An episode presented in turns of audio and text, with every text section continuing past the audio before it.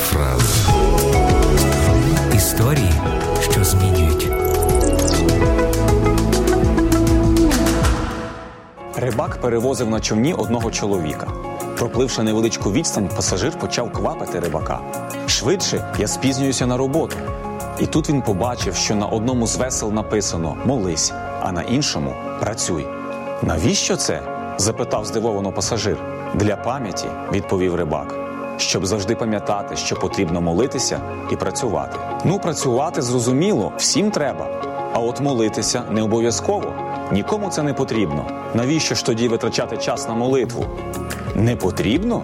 перепитав рибак і витягнув з води весло з написом Молись, а сам став гребти одним веслом. Човен закрутився на місці. Ось бачиш, яка праця без молитви.